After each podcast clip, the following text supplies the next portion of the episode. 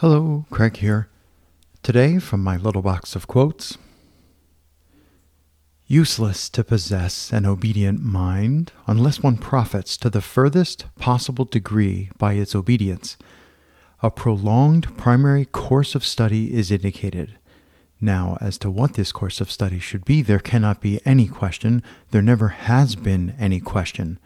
All the sensible people of all ages are agreed upon it and it is not literature, nor is it any other art, nor is it history, nor is it any science. It is the study of one's self. Man, know thyself. Arnold Bennett.